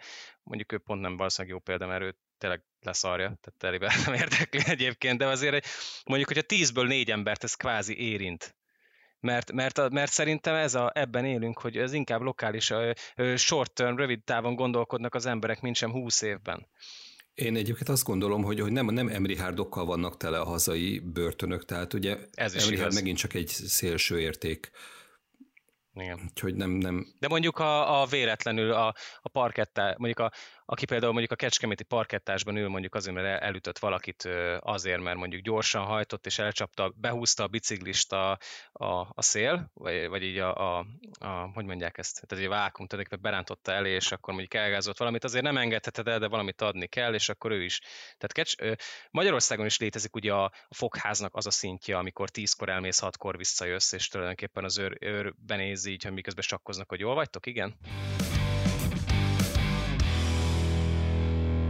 Hát ugye hazánkban is van több mint 30 börtön, úgyhogy most itt egyel nem lehet mindegyiket megvizsgálni, engem nem is szeretnénk. Én egy, Kostya bedobott egy börtön statisztikai szemlét 2020-ról, és én egyetlen egy adatot ö, szemléznék, és akkor mutatnék meg nektek, és beszélnék róla, mert nekem ez a leges legfontosabb, de tényleg ez a legfontosabb, hogy milyen a visszaesések aránya. Mert ez mutatja meg az országnak, és ezeknek az intézményeknek az adott helyzetben a sikerességét. És én azt látom, hogy itt több mint 50 százalék, de mondjuk akkor megengedő leszek, és 50 százalék körül van a visszaesők aránya. Ez azt jelenti, hogy minden második rab újra, vagy jelenlegi rab a jövőben, amikor kiszabadul, újra el fog követni valamit. Tehát ez az, amin, ez az, amin dolgozni kéne. Ugye ez volt a Norvég esetében, hogy ez a 30 százalék körüli, 20% differencia van a két ország között, ami már csak azért is egy jó arány, mert talán az életszínvonalban nem 20% különbség van, tehát ilyen szempontból mondhatjuk, hogy akkor végül is a magyar börtönök ahhoz képest ehhez képest jók, ahhoz képest meg nem jók, hogy, hogy minden második embert újra fognak látni ezekben az intézményekben, és még az csak egy része a problémának, hogy ők milyen sorsot ö, választanak ezzel maguknak, vagy milyen sorsot írnak maguknak, de más emberekre, akik ugye az áldozataik milyen hatással vannak. Tehát itt potenciálisan meg lehetne akadályozni egy csomó ö, bűnesetet, hogyha megfelelő lenne a rehabilitáció. Ugye a rehabilitációval kapcsolatban az jutott eszembe, hogy nyilván nem teljesen, tehát ahhoz, hogy hogyan kell valakit rehabilitálni, az, az erősen függ attól, hogy honnan jött, milyen kulturális háttérrel rendelkezik, milyen bűnt követett el, stb. stb. Ugye ez előbb mondtad, hogy a romániai börtönben elhangzott az a szám, hogy az ott lévő raboknak körülbelül a fele cigány. Van bármiféle elképzelésetek, hogy Magyarországon ez az, ez az arány, ez mi, milyen lehet? Igen? Ezt ma, ezt, nekem nincs fogalmam, úgyhogy remélem neked van, és akkor ezt így, így ki tudjuk egészíteni egymást. Viszont még ehhez kapcsolódva, hogy egyrészt ugye igen, több mint 50% a cigány, és maga a börtönbe, vagy, vagy a, börtön statisztikában pedig a visszaeső koránya 70%. Tehát kifejezetten az a romániai, krajovai, vagy nem tudom, hogy most ugye mit nézzük, hogy itt milyen járás van, vagy milyen régió van, de, de ott azon a területen, azon a részen a, a 70% az visszatérő. De most bocsánat, megint a heroint fogom példának hozni, hogy mindig Oszlóba például valószínűleg egy heroin függő, mondjuk lecsúszott szerencsétlen ember lebukik mondjuk azzal, hogy belőtte magát, majd kimegy az utcára és újra belőtte magának, akkor az visszaesőnek számít, ettől függetlenül lehet, hogy nem gyógyította meg a rendszer. Tehát, hogy nálunk most egy marihuánás, marihuána terjesztéssel megbukik valaki, és akkor ugyanúgy marihuánával megbukik még egyszer, vagy megbukik még egyszer, tehát hogy az a, az ember kvázi függő, tehát hogy én itt igazából a visszaesés, az, én, én, nálam, én nálam valahogy az én értékrendemben, és ezzel szerintem nyugodtan challenge engem, hogy én igazából a visszaesést én onnantól számolom, hogy honnan lesz súlyosabb a bűncselekmény. Tehát amikor már mondjuk nem elég az, hogy például te csak el, el, el, elveszed a, a, a cuccot, hanem meg is ölöd érte. Hát nem tudom, szerintem a betöréses rablásnál valakinek ez a specializációja, tehát szerintem a második betöréses rablást azt ugyanúgy visszaesésnek kell uh, venni. Tehát értem egyébként, hogy azt mondta, mm. hogy valakinek enyhébb drogos dolgok, mit tudom én, valakinél több fű volt, mint amennyi saját használatra lehet, vagy mert Isten árulta is, mm. de hogyha legközelebb... De bocsánat, azt igen? akartam mondani, hogy bizonyos helyen nem számolják, tehát hogy például Oszlóban mondjuk ez annyira nem számít. Értem, értem, értem. Tehát azt mondta, hogy lehet, hogy ezért jobbak a statisztikáik.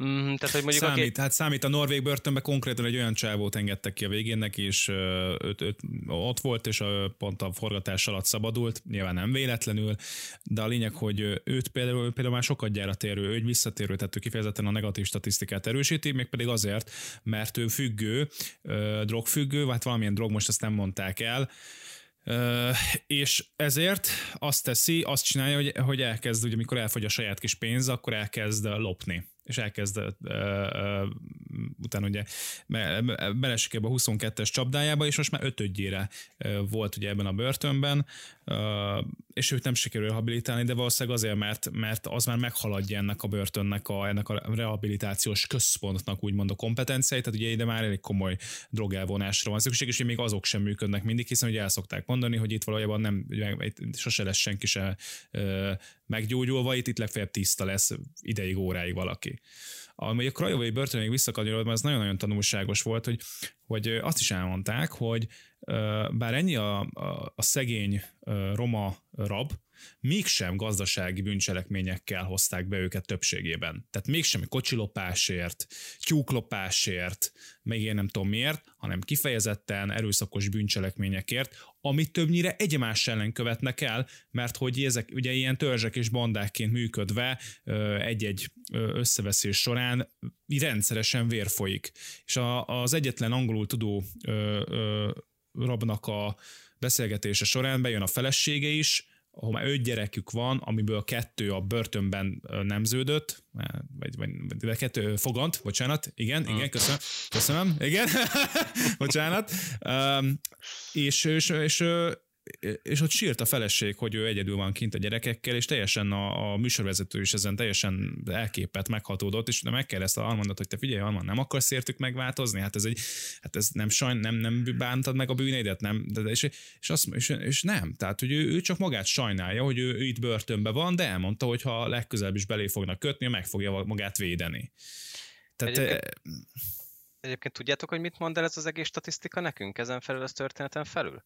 Hogy tulajdonképpen az erőszakos bűnelkövetők valamilyen szint. Tehát mondjuk tegyük fel egy átlag Józsika okoz egy, egy, egy valami bűncselekményt, tehát hogy például, mit tudom én, gyorshajtott, és, vagy nem gyorshajtás, ez nyilván nem űz bocsánat, hanem mondjuk, hogy el, elütsz valakit, ugye, és akkor szándékon kívüli emberről, emberről és, és mondjuk igen, és, és mondjuk azért például, de abban van egy szándékosság, ugye? Na mindegy, tehát egy szándéktalanul mondjuk valakit elütsz, és akkor az az ember mondjuk lehúzza ezt a három-három és fél évet a kecskeméti parkettásba, utána pedig mondjuk kiszabadul, és ő benne biztos lehetsz, hogy a, lehet, hogy 85%-ban megmerném kockáztatni, hogy a piroson sem megy át még egyszer. Tehát ő nem fog megváltozni, viszont ugye a visszaesőknél inkább azt látom, hogy azok a, ezek szerint, a statisztikák szerint a Magyarországra jövünk vissza, akkor inkább a drogfüggők, a, a, az erőszakos, erőszakos bűncselekményeket elkövetők, tehát itt nem is ez, ezzel van a probléma.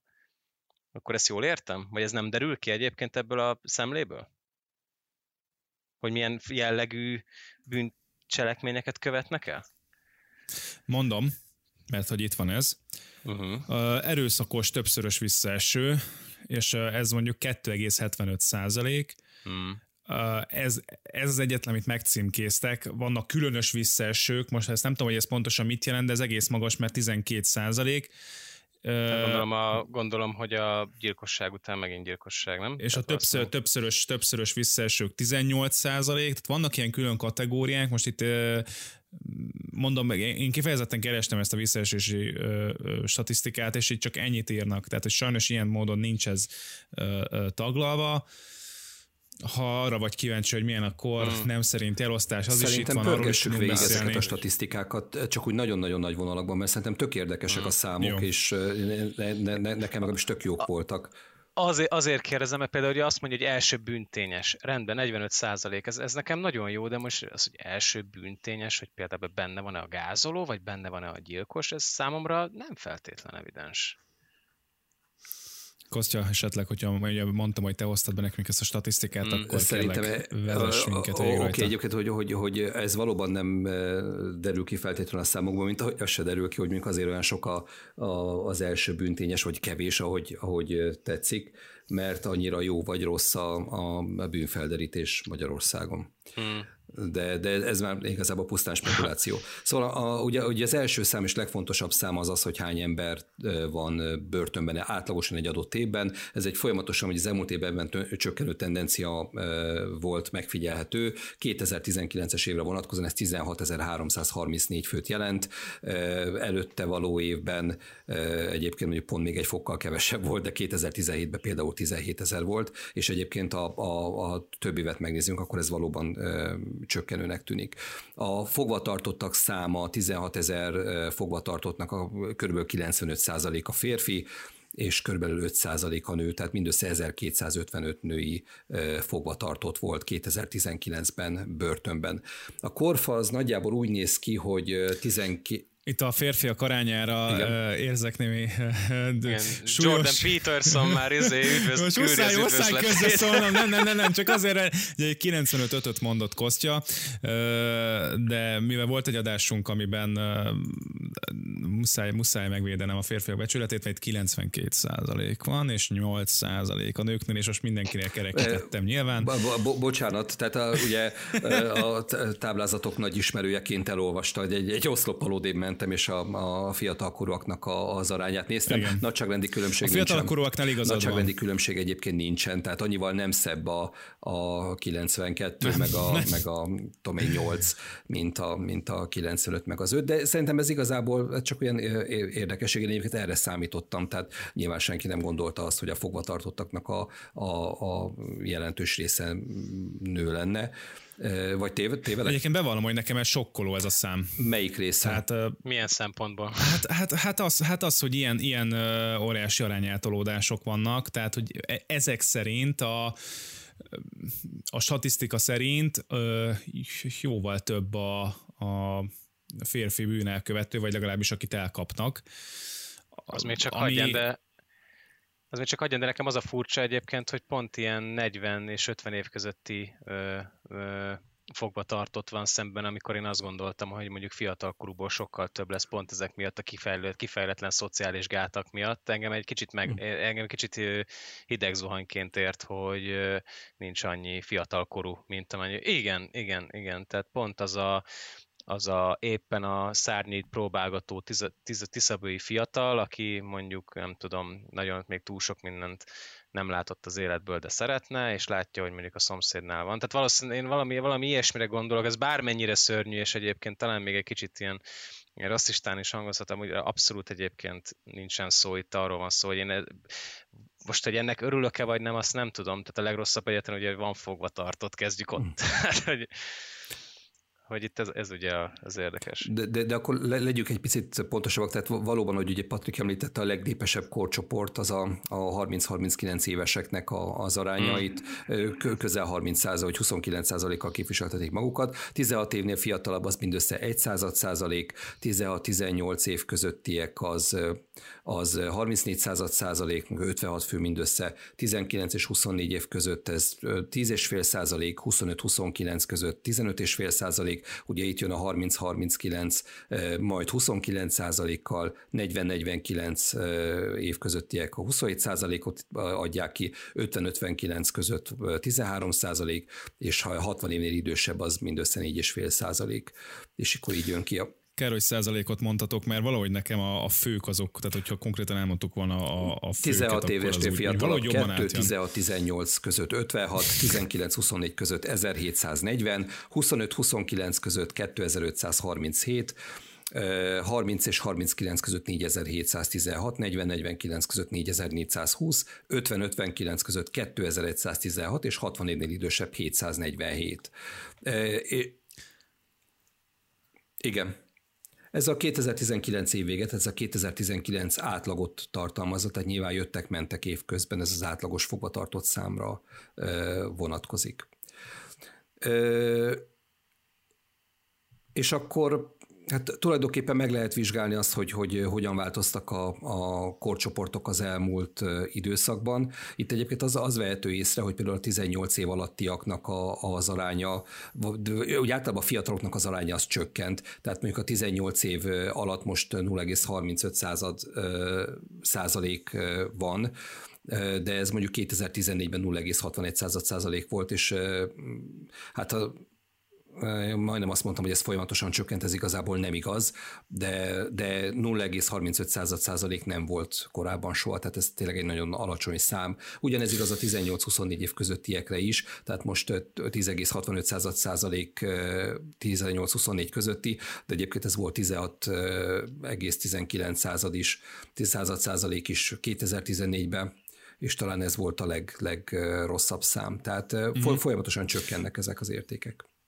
Igen, itt, itt minden, minden számon tényleg nem nem, nem, nem, nem, nem, nem ez feltétlenül a, a, a, a, a 18 év alatt a leg, legfontosabb az abban a szempontból, hogy ott még tényleg azért tényleg gyerekekről, nyilván egy 19 éves bűnelkövető is még lehet gyerek, de hogy azért 18 év alatt az, az rendesen, rendesen szívfájdító, amikor akkor látja azt, hogy itt milyen statisztikák vannak, és az a problémám ezzel, hogy bár igen, mondható az, hogy de csökken, de például 14-ben 0,6 volt, 17-ben 0,84, tehát itt egy nagyon nagy ugrás volt, illetve a 18-as évben is jóval magasabb volt, mint már lett a 19-es évben, tehát itt nem látok korrelációt, nem tudom azt mondani, hogy itt van egy konjunktúra, a, amiben azért mégiscsak az, főleg, főleg ez az időszak, ez a, ez a 15, 16, 17, 18, amikor tényleg úgy jobban ment az embereknek, és akkor lehet, hogy talán a jólétnek van valami köze ez az egészhez. Tehát nem tudok korrelációt mutatni, hogy azt mondjam, hogy akkor na, akkor legyen legyen mindig uh, konjunktúr, és akkor majd ez is csökkenni fog. Nem tudom jelen pillanatban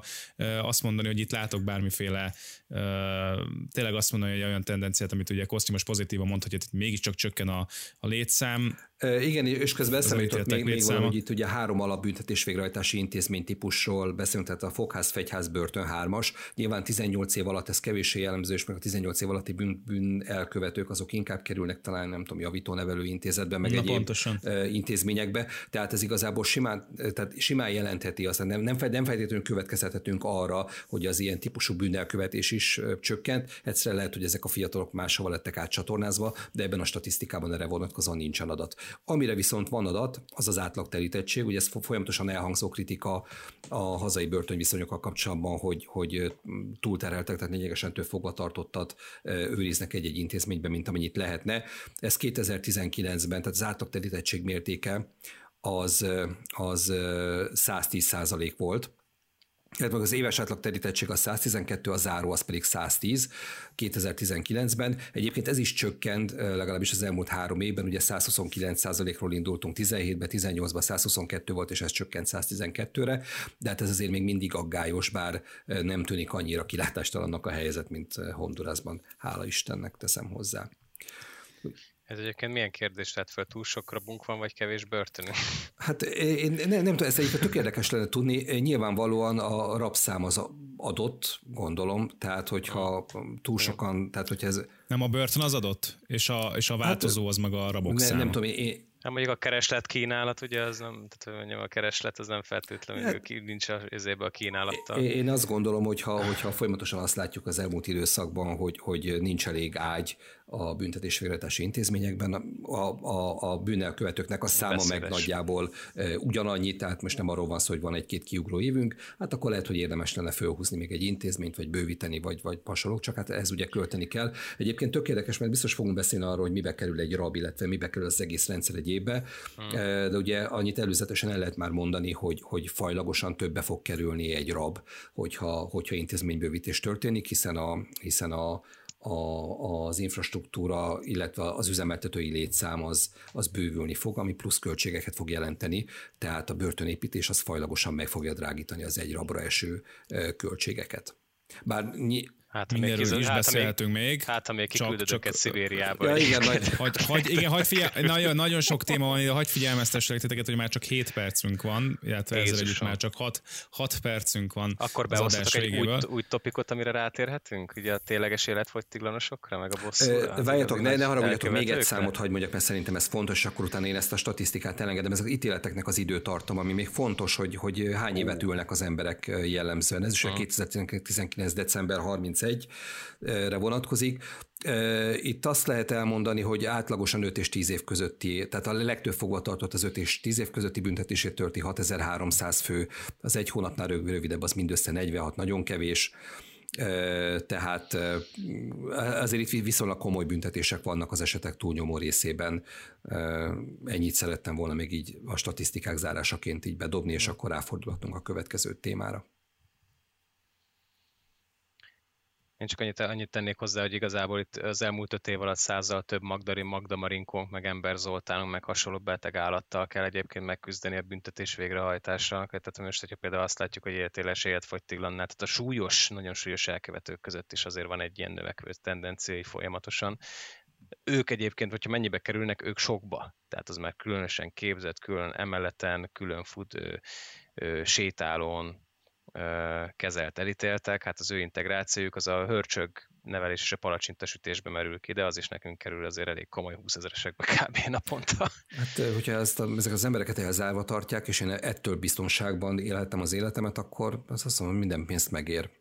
Fair, fair trade, de ugye itt jöhet a kérdés, hogy a, a halálbüntetés, vagy a szibériai raptartásba ugye nevelt tenyésztett bűnözők, azok majd vajon mikor mire, miért jó nekünk ők egyet egyáltalán tartani? Ez jó kérdés, a halálbüntetés mm-hmm. szerintem megérne egy külön adást is, mert az egy komoly téma, de mégiscsak ugye kapcsolódik valamilyen szinten ez a témakörhöz. Én azt hiszem, hogy újfent most már nagyon sokat gyára bizonyosodik be, hogy itt főleg világszerte egy ember alkotta intézményrendszer, legyen akármennyire bürokratikus, ellenőrzött és sok tényezős, megtörténik az, hogy ártatlanul ülsz, és erre vannak ugye Amerikában is esetek, uh, illetve kifejezetten ugye már önmagában ennek a Netflix sorozatnak is adja a második műsorvezetője egy hasonló történettel rendelkezik, és még hány ilyen embert lehet ugye ismerni a médiából, úgyhogy én azt hiszem, hogy ezek a legfontosabb ö, érvek amellett, hogy hogyan nem, hogy miért nem szabad ö, halálbüntetést ö, eszközölni. Amellett, hogy ugye van hiba faktor, és minden egyes élet cáfolja, hogy ez, ez ennek le, lehessen létegosultsága. A másik meg ugye, amikor a, amiről a műsor legelején beszéltünk, hogy vagy legalábbis nem jutottunk feltétlenül konszenzusra, de, de azt azért megállapíthattuk, hogy a büntetés nem feltétlenül, büntetés mértéken nem feltétlenül a befolyásoló tényezőként a, a bűn elkövetőre, hanem, hanem még ott van egy másik tenge is, az pedig az, hogy milyen esélye bukik le. Tehát ha van halálbüntetés egy országban, de, de nem fogok lebukni, akkor igazából nem biztos, hogy megakadályozza ezt a bűnelkövetőt egy újabb gyilkosságban. Ö, a szibériai béraptartást meg egy olcsó demagóg és populista húzásnak tartom pff, Európai Unióból ilyeneket nyomni, értem én, hogyha Oroszországban élnénk, vagy nem tudom mi van ott Szibéria környékén, akkor, akkor ennek lenne valamiféle, ez körülbelül, de ez körülbelül olyan, olyan realitása van ennek, mint a nem tudom a... A háromnapos elszámoltatásnak. Pontosan ezt akartam mondani, hogy, hogy megfoghatnánk egy csokortban ezeket a kis bohócokat, és akkor mehetnének a szörközbe, és akkor előadhatnak. Jó, de azok kedvéért, akik esetleg nem tudják, hogy miről beszélünk, miért téma már megint a halálbüntetés, amikor már, mit tudom, rendszerváltás óta nincs. Miért beszélünk szibériai raptartásról, amikor, amikor nyilvánvalóan ilyen nincs, és jó esélye soha nem is lesz. Tehát azért ennek van egy apropója. Ez pedig az, hogy ugye a mi hazánk, nem is tudom, hogy párt vagy mozgalom, vagy milyen, milyen címszavaz, de most már talán párt, ők ugye nyilvánosságra hozták a, a programjukat, és ebbe nagyon sok minden más érdekes dolog mellett ez a két téma is szerepel, és ami a legfájdalmasabb egyébként az, hogy mind a halálbüntetés, mind a, mind a szibériai béraptartás az a legaljasabb ösztöneinkre hat, illetve erre, erre próbálnak appellálni, ugye mert a műsor elején is el lett mondva, hogy amikor azt mondják, ugye ez volt az a, a szerencsétlen futónő, akit meggyilkoltak, talán meg is erőszakolt. Nem, hú, nem, keverem az eseteket. Meg is erőszakolta, megerőszakolta, milyen valami réka, réka. Mindegy, igaz, ott ugye nagyon, nagyon sokan halálbüntetést kiáltanak, és, és ugye amikor az ember a halálbüntetés ellen érvel, akkor jönnek azok a válaszok, hogy miért, hogyha ez a te szereteiddel történt, akkor nem akarnál halált, és erre az a válasz, hogy egészen biztos, hogy halált akarnék, és ahogy a műsorén is elhangzott, hogy éppen ez, ez az oka annak, hogy nem én ítélkezem ezekben a helyzetekben, és ez hmm. talán így van jól. Tehát ugye a, a halálbüntetés az, az hát amellett, amit Robi elmondott, nyilván van valamiféle hiba, minden rendszerben van valamiféle hiba, de ez a, a másik pedig, hogy, hogy ugye halál vagy gyilkosság és gyilkosság között is van különbség, és ezt nagyon nehéz exakt mód definiálni, hogy milyen típusú gyilkosság esetén jár halálbüntetés, és mikor Igen. nem, és innentől kezdve meg az egész igazából szóra sem érdemes, és akkor itt jön vissza, hogy én akkor érzem magam jól, hogyha tudom, hogy Magda Barinkó, aki, aki egy, egy egészen elképesztően veszélyes gyilkos, élete végéig börtönben marad, és én biztonságban leszek tőle. Ez nekem tök mindegy, hogy egyébként ő most jól érzi magát a börtönben, PS-sel játszik, vagy, vagy akármit is csinál, legyen tőlem elzárva, és nekem, nekem ennyi elég. A szibériai béraptartás egyébként meg, meg ugyanez Pepitába, ugyanúgy a, az aljas hmm. mocskos ösztöneinkre hat, és, és nagyon-nagyon nem burkoltan ez a, a hazai cigányságnak egyfajta deportálását lengeti be, aminél undorítóbb kampány, szlogen, fogást nagyon-nagyon nehéz találni. Tehát olvassunk a sorok között, ez, ez nagyon fontos ezzel a, a szlogennel kapcsolatban. Igen, egy biztos Simek itt nem egy Ratko Mladic, hogyha igen, tehát hogy azért vannak itt valóban különböző tételek, tehát uh, egy, tudjunk különbséget tenni, az valóban igaz, ezt ezzel egyetértek. Na végszóként én ajánlanék a kedves hallgatóinknak egy filmet, ami hát egyrészt ugye itt van ez a sorozat, amit nyilván elég sokat beszéltünk róla, úgyhogy ha eddig nem jött meg a kedvetek, akkor most minek ajánlgassam. De van egy film is a Netflixen, a július 22 tehát július 22 ezen a címen fut, ez kifejezetten a Anders Breivik féle merényletről és az azt követő tárgyalásról és az áldozatoknak a felépüléséről szól. Már csak azért is érdekes kérdés, mert, mert ha ott ma a film nézése közben elkezdjük vizsgálni magunkat, akkor, akkor érezzük ugye azt a zsigeri haragot, ami, ami tényleg előjön bennünk, mondjuk, a, hogy na most halálbüntetés párti vagyok, lettem ettől a filmtől, mert láttam, hogy a, a Breivik egy gusztustalan féreg, aki nem bánja meg a bűneit, és, és bármikor újra meg is tenni elmondása szerint.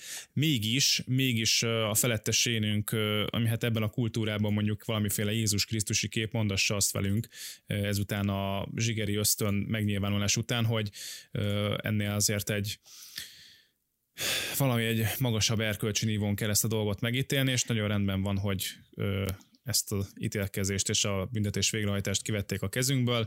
Hadd szúrjak bele egy dolgot, bocsánat, Kostya megdicsért, hogy végig tudtam nézni az egész börtönös sorozatot. A, ezt a filmet, ezt végig ö, shift jobb gombbal. Tehát ezt, ezt nem bírtam. Ez, ez pont nem az a végignézni? Ez nem. Nagyon durva volt. Főleg ez... a Haunting, tehát a vadászat, ahogy, ahogy a, a kölykökre vadászott a szigeten, az mm. igazán mm. kemény. Mm. Utána, utána már egyébként leül a film olyan szempontból, hogy ott már nem kell kifejezetten ö, durva dolgokra számítani, de ténylegesen az első fél óra az, az, az, az kőkemény, és főleg úgy, hogy tudva ez nem egy akciófilm, hanem egy igaz történet. Ö, na igen, úgyhogy mi most ezzel fogunk búcsúzni. Nagyon szépen köszönöm Patriknak, aki új szereplője a kettős magánhangzó podcastnak, de lehetőleg nem először és nem utoljára. Ne hívjál meg többször. és köszönöm szépen Kosztjának is ismételten. Sziasztok, kedves hallgatók! a figyelmet. Sziasztok! Sziasztok!